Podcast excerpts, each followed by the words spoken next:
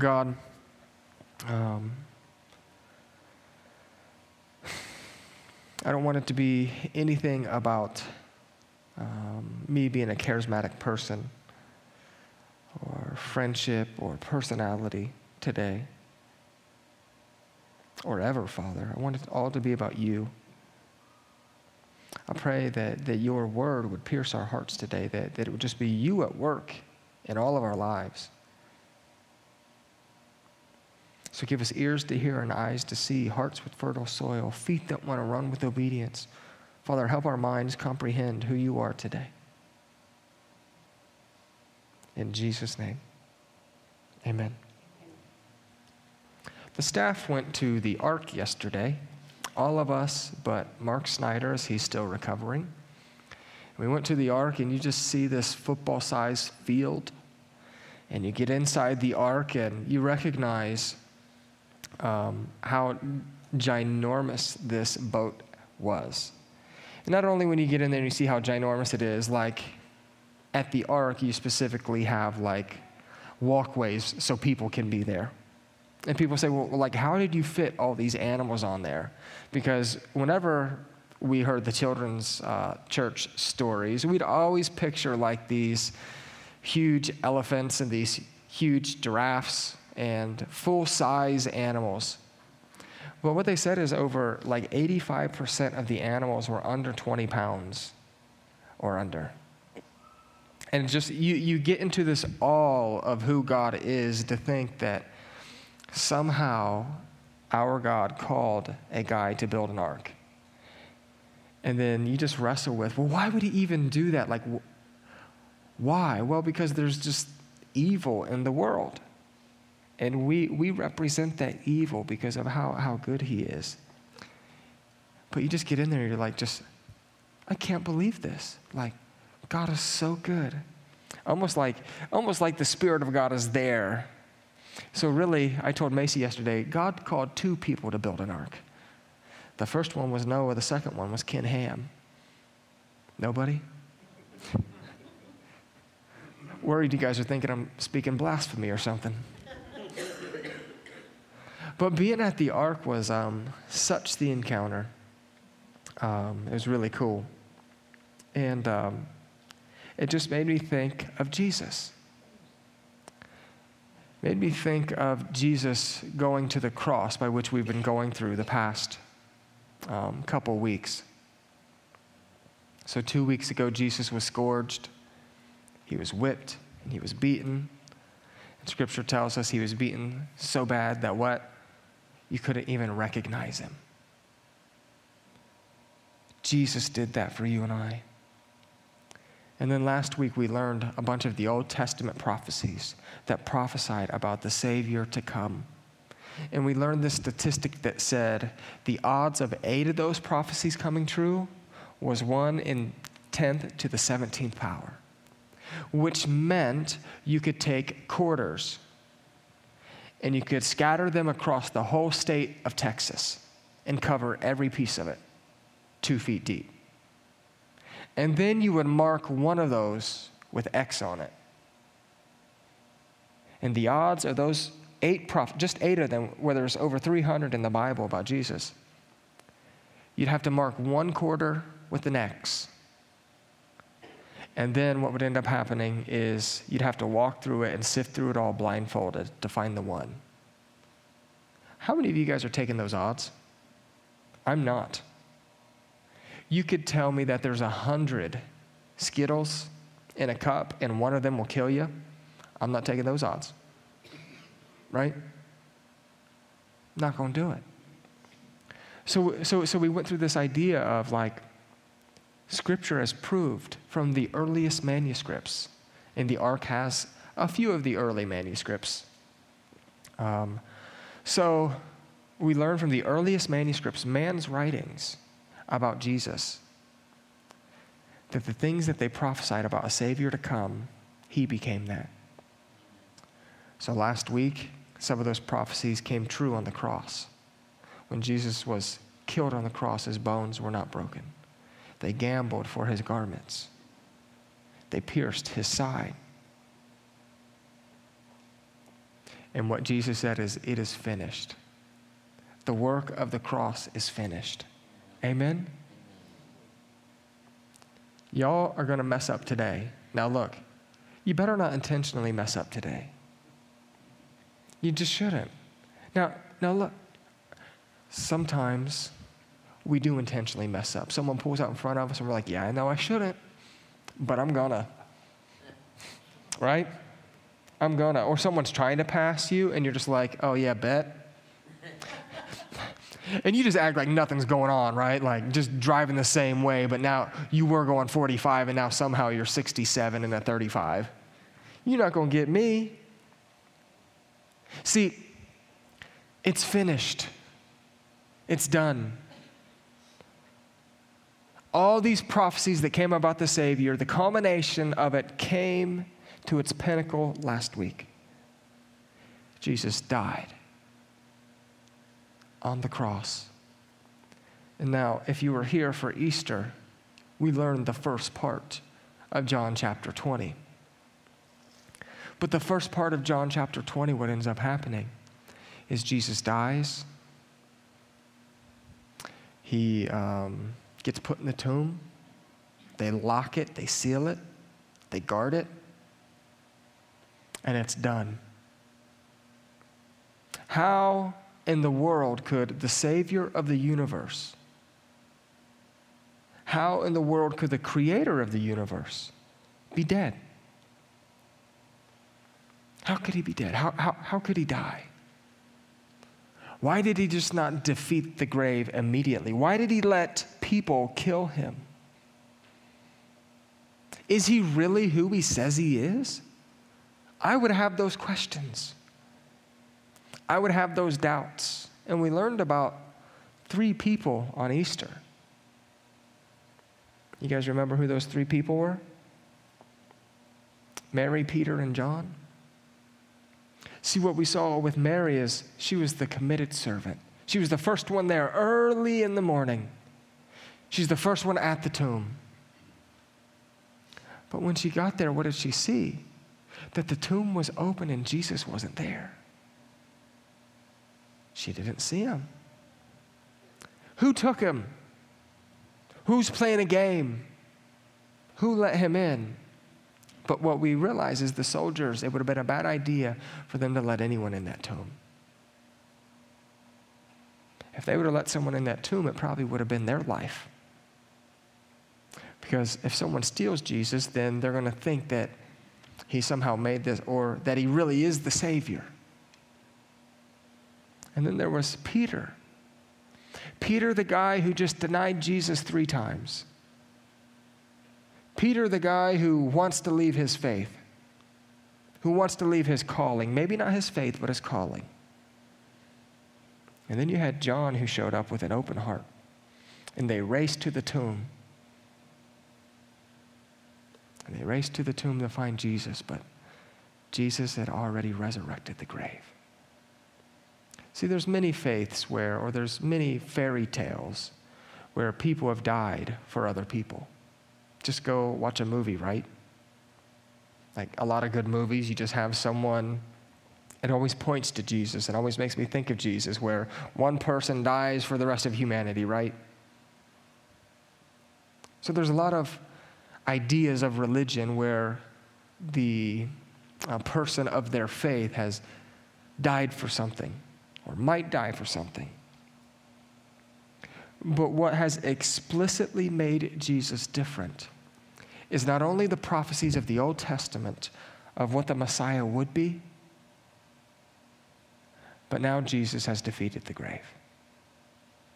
In John chapter 20, Jesus defeats the grave. And if it wasn't for Jesus defeating the grave, then everything that we're doing here today is a waste. We might as well be worshiping the moon or the sun or your family. I was going to make a joke about we already worship our family, but then I felt like it was going to step on our toes. So if we worship our family, there would just be these ideas that anything that we now are serving is powerless. If Jesus didn't defeat the grave, then everything we're doing today is a sham. But Jesus defeated the grave, He conquered the grave. Jesus rose from the grave, He resurrected the grave for you and I, fully justifying us when He rose from the grave, Scripture says. So we stopped on Easter at verse 18. It was this Mary Magdalene went to the disciples with the news I have seen the Lord. And she told them that he had said these things to her. The world, which according to Scripture is blinded by the eyes of Satan, blinded. The enemy gets to blind the eyes of the world. So the world meaning, as you guys, we should have, uh, or we should remember, cosmos, right? Cosmos can mean multiple things, but often when Jesus refers to the world, what he's referring to is the blinded eyes of those who, who are under Satan. And you're like, well, how do I know if I'm under Satan or not? Well, there's only two kingdoms there's those who follow Jesus, and there's those who don't follow Jesus. And those who don't follow Jesus are blinded. So, how do they become unblind? Jesus must do something. Jesus must open up the eyes of the blind. Amen? So, so when we face confrontation at work, or when we face confrontation at certified, or at the school, or with our family members, in the sense of, well, you're crazy, it's all a lie, what we recognize is they're blinded. So when this happens, if, if our eyes were blinded, we would say, You're crazy, woman.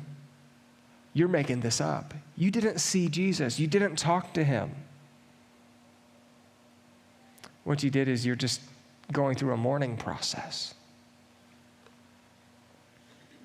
But where we start today is verse 19. It'll be on the screen for you. On the evening of that first day of the week, when the disciples were together with the doors locked for fear of the Jewish leaders, Jesus came and stood among them and said, Peace be with you. After he said this, he showed them his hands and side. The disciples were overjoyed when they saw the Lord. All right.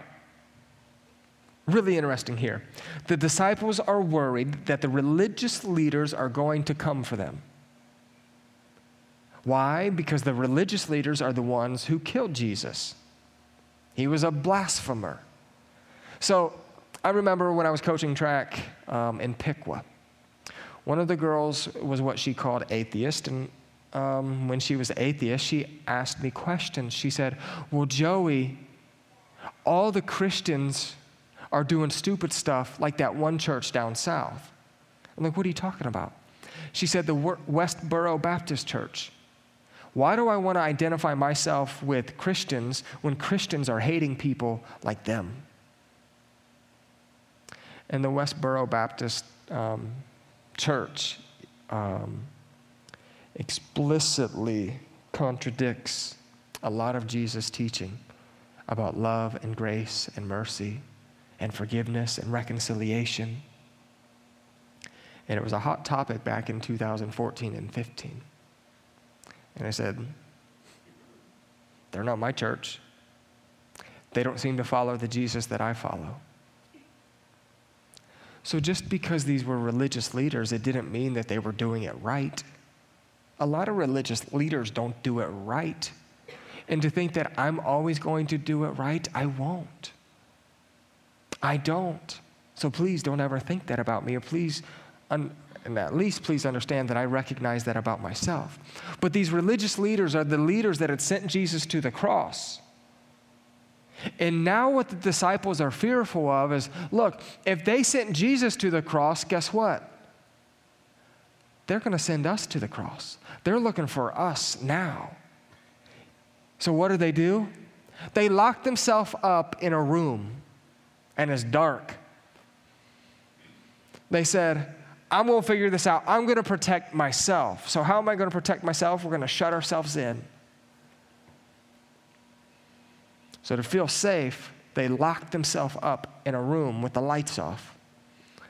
Charles Swindoll, in his commentary on John, says this. He tries to set the scene of what it might look like. The room is dark, only a flickering oil lamp dancing shadows upon the walls. The windows shuttered and the doors barred. The disciples cower in the shadows, nails bitten to the nub, jaws clenched, and in anxiety, heads aching, throats parched, tongues clenched to their mouth. The disciples are fearful of the religious leaders coming for them. See, in this moment, the disciples were trying to use what they could control to try to protect themselves. Has anyone in here ever tried to use what they could control to try to protect themselves? Participating. I have. Even just my emotions sometimes with Basie, or my, my emotions with my family, or my emotions with leaders, or my emotions with friends. You know, guys do a good job of compartmentalizing things. So I will compartmentalize and try to control what I can control just so that I can feel better about today. See, in this moment, what's happening is that the disciples are trying to control their future, control their safety. The doors were locked, the lights were off. They knew who was in there. Yet, Jesus is the only thing that can bring us peace. Not what you control. Man, I wish I could control a lot of things. Um, I try to control a lot of things. But Jesus is the only thing that can bring us peace the disciples will not experience peace in a locked room, in a dark room, unless Jesus is there. And you and I will never experience true peace. Look, if you don't know Jesus in here today, um, you've had fun in life. The presence of God is around you, but you've never experienced real peace. Jesus brings real peace. See, the door being locked can't bring peace like Jesus. And there's three things that Jesus does when he shows up in this room. Three things. Number one, he proved to those within the room that he defeated the grave. Look, the last everyone knew was hey, dude died.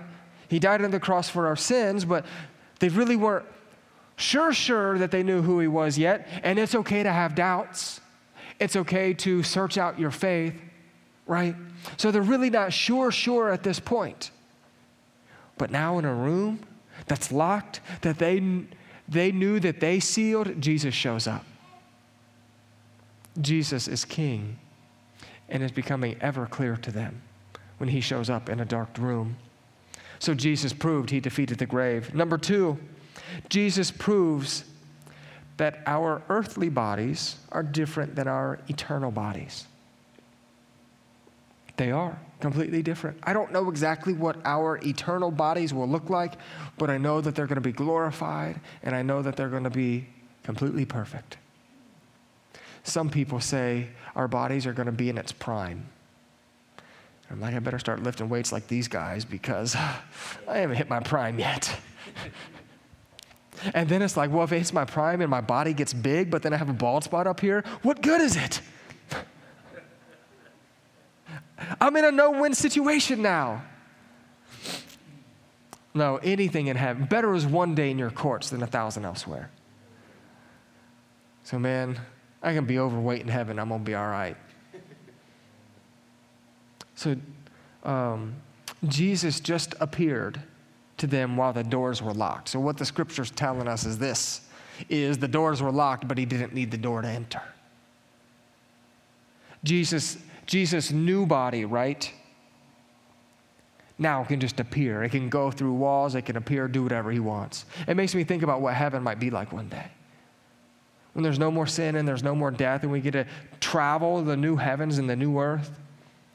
Where am I going to be at? Y'all already know I'm going to be on a beach somewhere. I'm going to be hanging out. Macy's going to be with, swimming with the dolphins, looking at plants or something. Jake's going to be scoring touchdowns.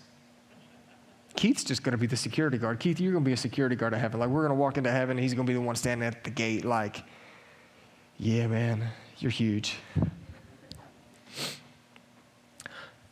Philippians 3 21 tells us this Who, by the power that enables him to bring everything under his control, will transform our lowly bodies so that they will be like his glorious body. So when we go to heaven, guess what? Our bodies are not going to be the same. Scripture tells us that these are our lowly bodies, but there's a transformation that then gives us our glorified bodies. And what we're seeing here with Jesus is Jesus is now operating out of a glorified body. When he shows up in this room, we recognize that because he didn't knock on the door, he didn't um, come through the roof, he didn't know a secret way in. His glorified body was now given to him by the Father. In our heavenly bodies, time and space will somehow be different. The third thing that Jesus proves is Jesus brings peace. And when Jesus brings peace, he tells them very specifically twice within the scripture that we just read, as he tells them this. Um, he tells them twice that he's going to bring peace. The first one, or the first time that he tells them, he essentially is telling them that, hey, the peace that uh, my peace is with you. So when he shows up in the room, right, and he says, let me just read it. Jesus came and stood among them, peace be with you. The first time that Jesus says, peace be with you. Essentially, what's happening is it was confirming that he was who he said he was. So the peace that he's saying is like, you can have confidence in me. You can have peace because I am who I said I am. He preceded that by showing them his hands and his side so they could have peace that he defeated the grave. He was who he said he was. So, since the first piece dealt with having peace with God, the disciples could understand this. And you and I can understand this today. My sins are forgiven. I can have peace. I can have peace. Right? I'm no longer a slave to sin. I can have peace. My future is secured. I can have peace.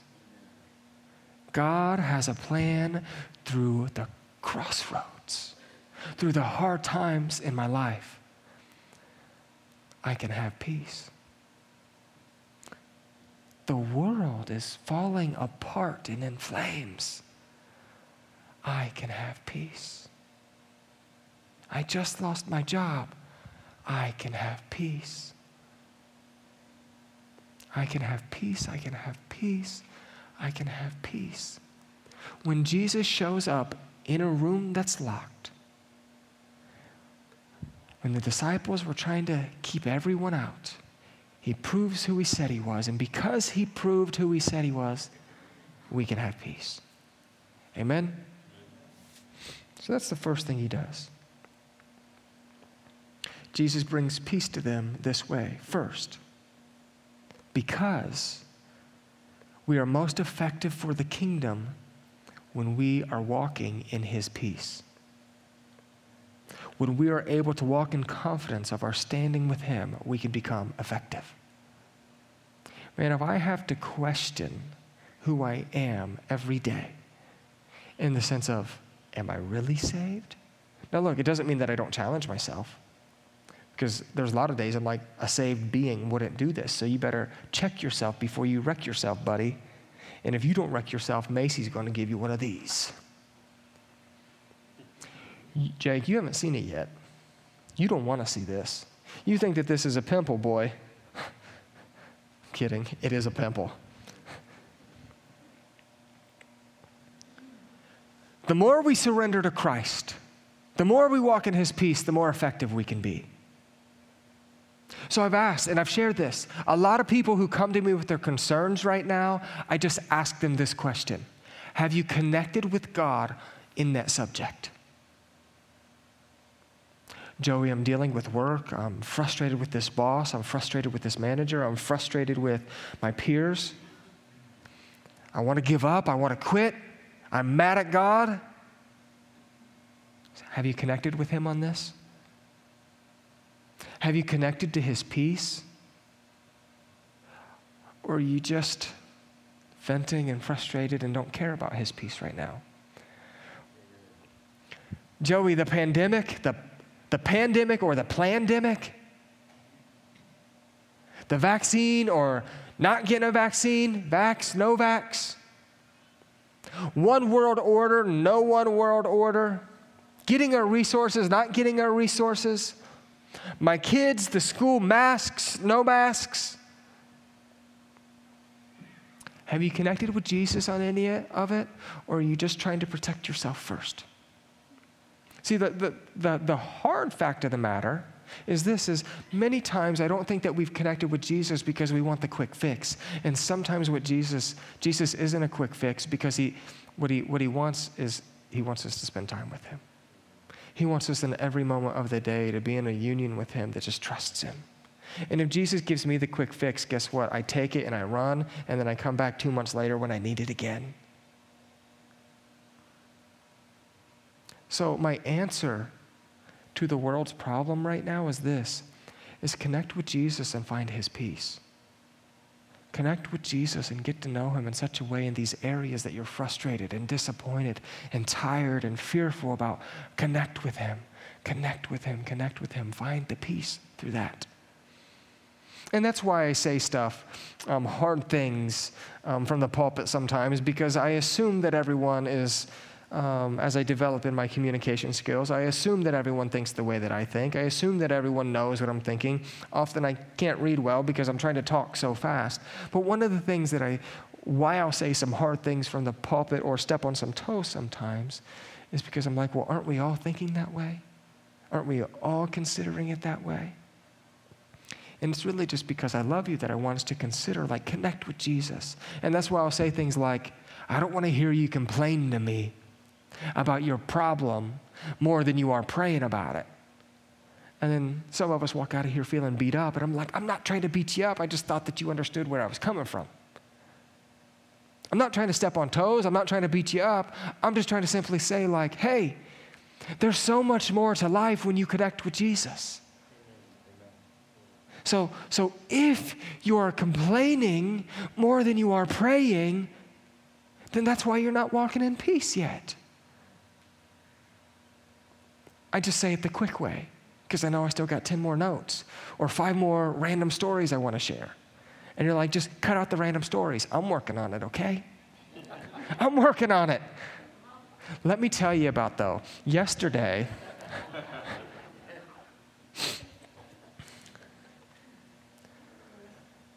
Jesus is our only peace.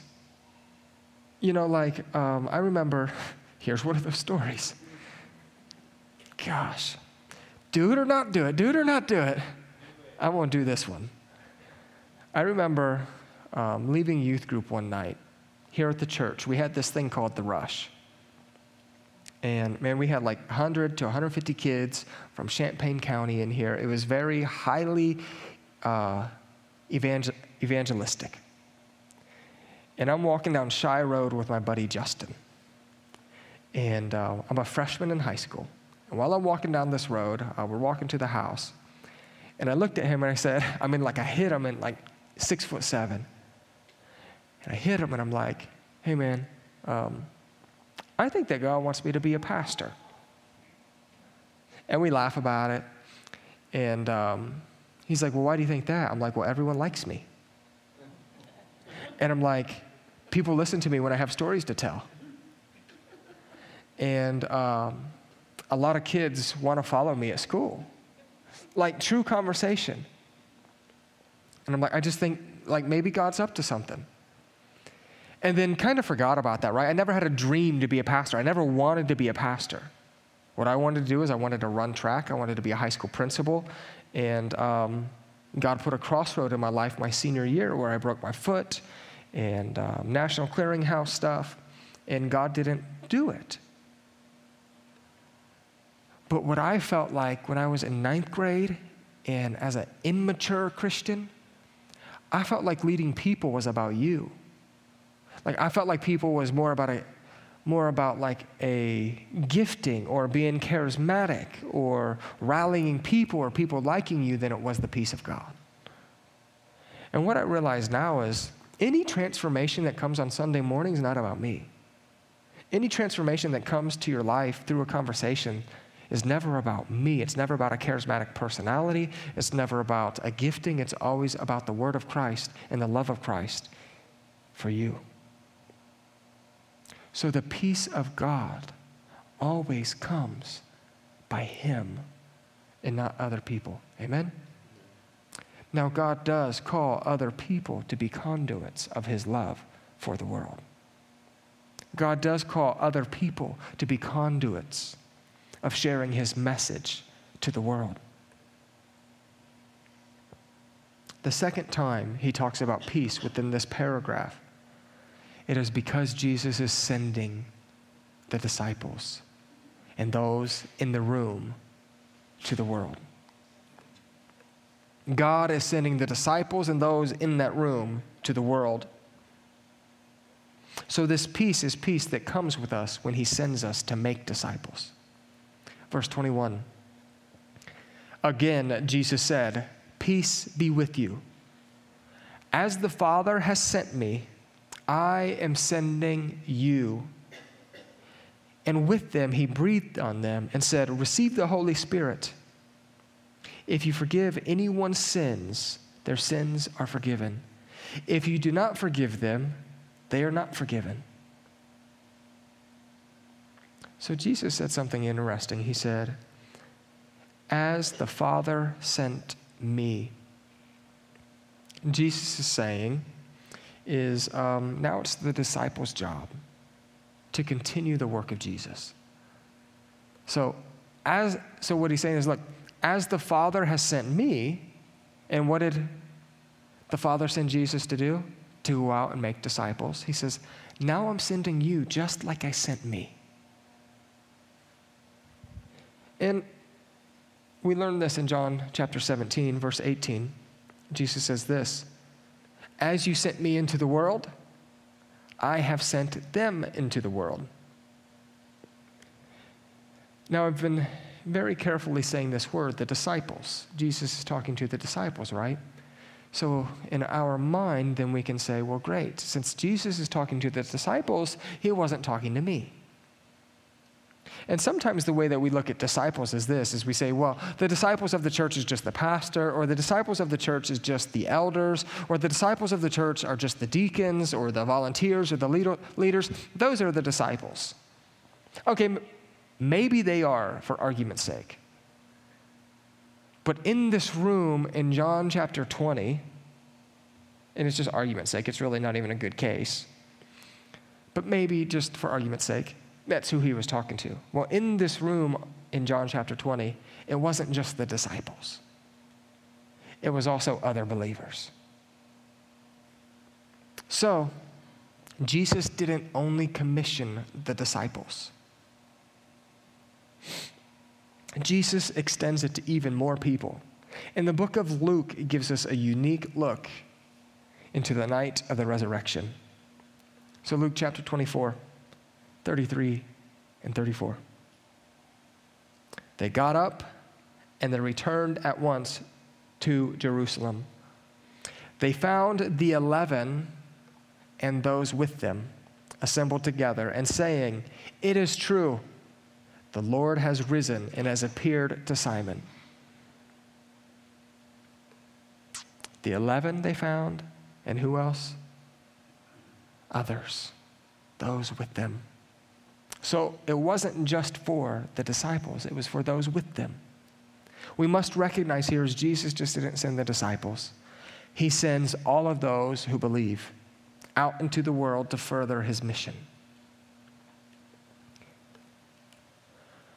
So when I ask us and I plead, and I talk about stories of me being scared to share faith with random people wherever I am, because it happens. When I share those things, I'm trying to share them out of the heart of like, man, I hope we find this peace in such a way that we're willing to represent Christ wherever we are. It's never out of a place of you're not good enough, you're unforgiven enough, or um, you suck. It's always out of a place of God calls you, God loves you, God's given you a purpose. So, who in here, by just participating, who in here believes Jesus died and he resurrected the grave? Amen. So, according to the scripture here in Luke, according to the scripture here in John, who is called to further the kingdom? Participating again. Who's called to further the kingdom? Raise those hands, baby. We are. And see, we get mad at God for that. But how is it that the creator of the universe, the guy that in the beginning spoke everything into existence, created you, created all the cells, created all the stars and the black holes, we can't even travel to the extent of the universe. God, who created everything, comes to me and says, Joey, I want to use you. And I say, I ain't got time for that. Like, man, I'm missing it, aren't I? Like, the creator of the universe has called me to do something, asked me to do something, wants to partner with me. And I'm like, Heisman, stiff arm him. Why is that? There should be such this honor that the creator of the universe would come to us and say, I want to give your life purpose. I want you to partner with me in, in my work. God is calling us to partner with Him in His work. And it's not just buying Starbucks behind you, because sometimes the people you buy Starbucks for are other believers like Dave and Hope.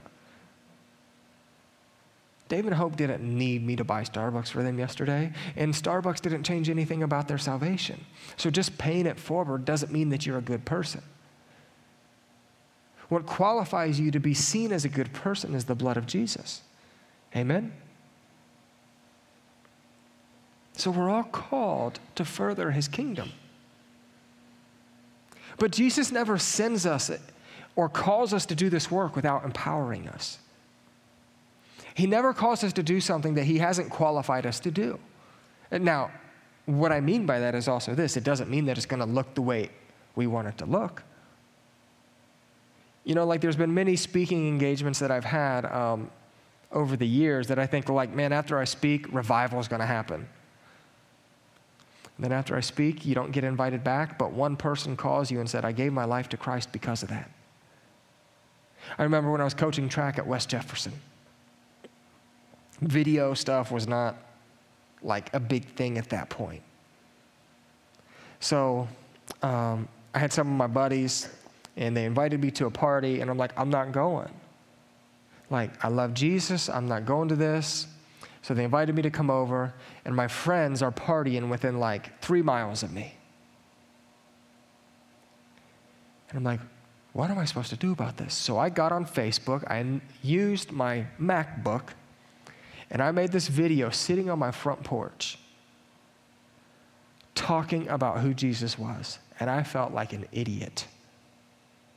You're listening to yourself talk, you're not that um, familiar with public speaking at that point, and now you're opposing your friend group who you love, who you care about, who you've done life with for 19 years. And I'm like, don't even remember what I said. I could probably go back and find it. But it's one of those things, you ever like make a video or take a picture, you're like, I don't even want to look at it, but you know you have to keep it? Come on, somebody. Like, I can listen to it like sermons now, um, and they don't embarrass me, um, unless I say something stupid. Um, so, like every week, it embarrasses you? No, because I don't think it's stupid. Um, but whatever it was, 10, 12 years ago, I make this video. It was 12 years ago, 2009. I make this video, and I post it on Facebook, and I felt like an idiot. Complete idiot. It's one of those things that you're like, I got to take it off right now. Not even post it. There was one person. One person liked it. I go to track practice the next day. And this girl on the track team came up to me. She said, Hey, I saw your video last night. And after I saw your video last night, I gave my life to Christ right then and right there in my bedroom. I'm like, what? She's like, yes. She said, I'm going to church this Sunday. To this day, this girl's married. She's got like a litter of kids. I wish I could be like the Campbells and have a litter too. Had a litter of kids. She serves in the church, regularly, regularly attending. And it's just like, man, God is at work. God empowers us. When, when God calls us to do something, He empowers us to do it. It doesn't mean it's going to feel good. Amen? So even if it's the one, that's what matters. So after Jesus tells them that he's sending them to do the work, he communicates to them, hey, receive the Holy Spirit, because they lack the power needed to further his work. So there's this receiving that they need to receive, right? The Holy Spirit. Now, my belief would be this now is when we are born again, when um, when we accept Jesus our Lord, as our Lord and Savior, something, some kind of cleanliness has to come over us, right? Because we, are dirty, we're sinful, um, we're going to be damned to hell unless we, be, unless the blood of Jesus pours over us. And when that blood of Jesus pours over us, we become a new creation, right? So we must become that new creation because we can't be the old, we have to be the new. So when we become that new creation, then I believe that we receive the Holy Spirit. The Holy Spirit does the transforming work, and we receive the Holy Spirit. I do also believe that there's times that the Holy Spirit increases himself within you. I believe that the more time we spend with God, that the more um, it's easier for us to be able to be moved by the Spirit, to submit to the Spirit. And what he's saying to them here is hey, receive the Holy Spirit. Um, verse 22, it says this, and with that, and with that, he breathed on them and said, Receive the Holy Spirit. This is unique because this is the same way he breathed on them, the same way that he breathed to create in the beginning of time. So, what we see here is as this breath of God as he breathes on them to receive the Holy Spirit, guess what? That's the same creative power that he breathed on them at the uh, to create the heavens and the earth. Breathe to create everything in the beginning.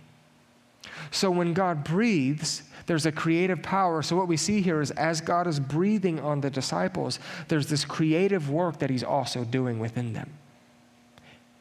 Many people would like to suggest that as he breathed on them, this was actually the disciples being born again. Um, I'm not going to preach that. Uh, I highly see a scenario by which that's the case. So he breathes on them, just like Genesis 2, verse 7. Then the Lord formed a man from the dust of the ground and breathed into his nostrils the breath of life and the man became a living being. That power is what happens to us when we receive the Holy Spirit. Acts 1 8. But you will receive power when the Holy Spirit comes on you, and you will be my witnesses in Jerusalem and in all of Judea and Samaria and to the ends of the earth.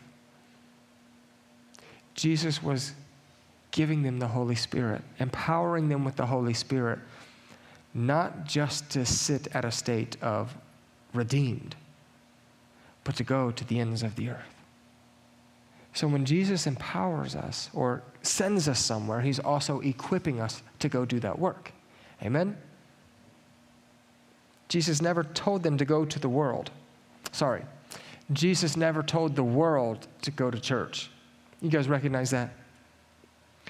I don't read the scripture where Jesus says, and then Jesus said, World, go to church. What does he actually say? He calls the church to go where? Into the world. See, see we, we could actually probably preach a whole series on the church going to the world, on you and I going to the world. Because when we take a step back and we reflect, inside of all of us, inside of all of us, there's this piece that just wants to say, I just want Mechanicsburg Christian Fellowship to grow, to fill the seats, and me not have to do much about it other than partner with Sean Bay and Haley and be a door greeter. Now, I also want you guys to continually learn who I am. Because it's important that, that to a certain degree you, you trust your pastor and you don't feel like I'm beating you up. So, Macy and I recently, we were with some dear people that we love. And it seems like every time we go hang out with them, someone at the house, one of the spouses, ends up just leaving. And we're like, wait a second, we planned our whole day to come hang out with you, and now you left. And um, this happened on three occasions. Three occasions this has happened with this person. And we're like, what the heck? Like, why are you going to have us over and then you just leave? That'd be weird, wouldn't it? Anyone ever had that happen to you? Well, you don't want it to happen. So we're on the way home, and Macy's talking to me, and she's brokenhearted why is this person leaving? Like they leave for two hours and then they come back like right when we're leaving. What have we done? Why are they doing this way? They say we don't care about them. We prove that we care about them. And then they leave. So she's talking to me. And she's not looking to be malicious. She's not looking to be uh, mean. She's looking to express her heart. And while she's expressing her heart with this frustration i end up saying this. I hear you And it might not be the right, pers- it, it, it, it's a biblical perspective, it is. In the moment, I'm not sure. Macy dealt with it in a very mature way and agrees with it. But what I ended up telling her is I said, Macy, look, I understand what you're saying, but love's, uh, scripture says that love covers a multitude of sin. And what I recognize within myself is I don't love these people enough. Because if I loved them enough, I would overlook this and not overlook it in a way of like just allow them to be sinful, but grace and mercy and prayer would be filled with them if I loved them more than the way that they're treating me. Now, guess what that ended up doing? That stepped on Macy's toes, right? But as Macy and I processed it, she's like, but it's truthful. So she said, Joey, I, w- I would rather you be truthful to me, even if it steps on my toe, than for you to be permissive in my life and let me just live however I want. See, there's this accountability in marriage that sometimes we need our toes stepped on. And sometimes she's just like, You're being a big baby. And I'm like, Can you just say it differently? Because I know what you're saying is real. Can you just hold me like a little baby and tell me I'm a baby? Can you just cater to me a little bit? So he's like, Joey, you just told us like 10 minutes ago that you didn't want to take us on these random stories, and now you shared this random story. Why are you taking me on this random story? Is because the woman that I love most, if I get to pick one person to live in here, it's going to be Macy. Sorry, mom. Gonna be Macy. A thousand times over. The woman that I love the most God has wired me, or my personality, or the conviction in my heart is still be willing to stand on truth before I am being passive. So sometimes when I'm presenting scriptures to us about, like, man, we got to go do the work of Christ, it's not out of a place of I don't love you. It's actually out of a place of I love you because I'm still doing it in my marriage. I love you guys so much. I care for you guys so much. We pray for you so often that we want, we want you, your hearts and your minds and your peace in your life to be aligned with Christ. So if you're like, dang it, he stepped on my toe, then I'm like, I stepped on mine too. You haven't even seen my feet yet. They're not beautiful. You got like one toe is trying to say, hey, oh, oh, hi. He's trying to high five my pinky toe. I'm kidding. That'd be disgusting. Anyone have one of those in here? I was going to say that'd be disgusting, but then I figured I might step on someone's toe again. Anyone know someone in here that their big toes trying to high five their pinky toe? Those people can't be trusted. That is a story. We're going there. Reel me in, accountability, stepping on my toes. Thank you. God sends us, right? God sends us. God is sending you today, and God is empowering believers today, not just for yourself, but to go out and do the work. I want you to feel that, that today. I want you to recognize that today, that God is empowering you to go out into the world. Last point.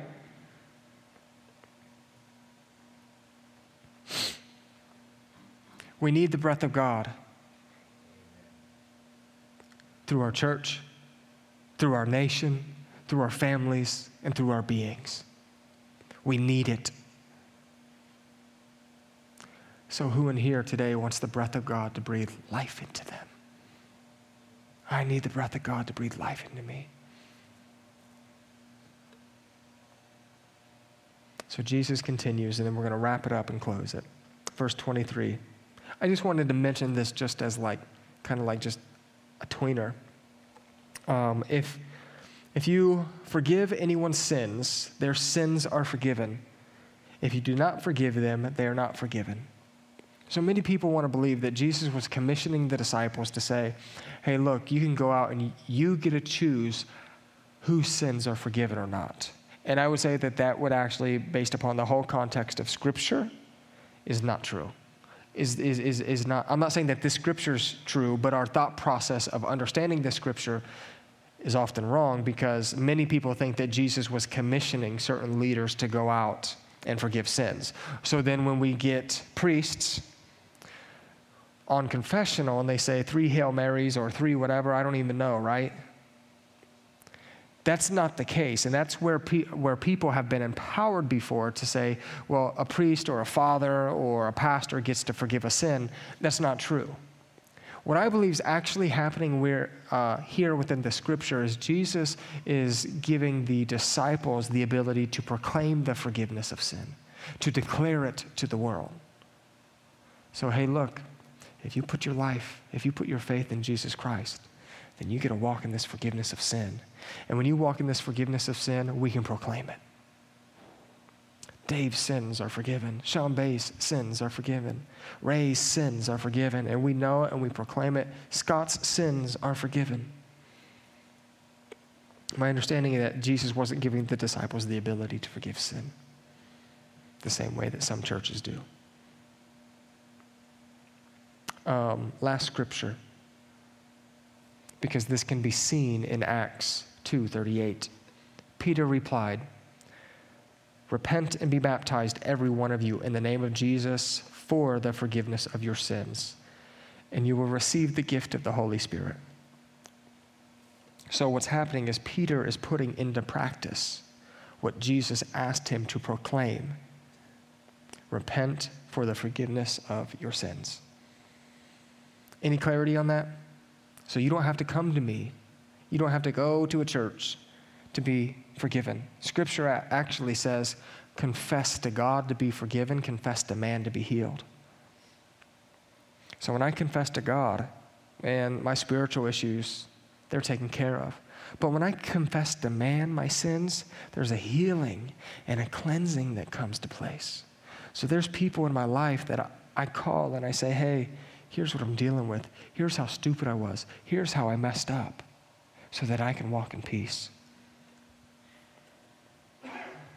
So Jesus brings peace. He's the only thing that bring, can bring peace. Jesus commissions you and I. And when Jesus commissions you and I, he empowers us by the blowing of his wind, the Holy Spirit. We need his breath today. Amen. Close your eyes. I just want you guys, whoever wants the breath of Jesus to blow on them, just to raise your hand.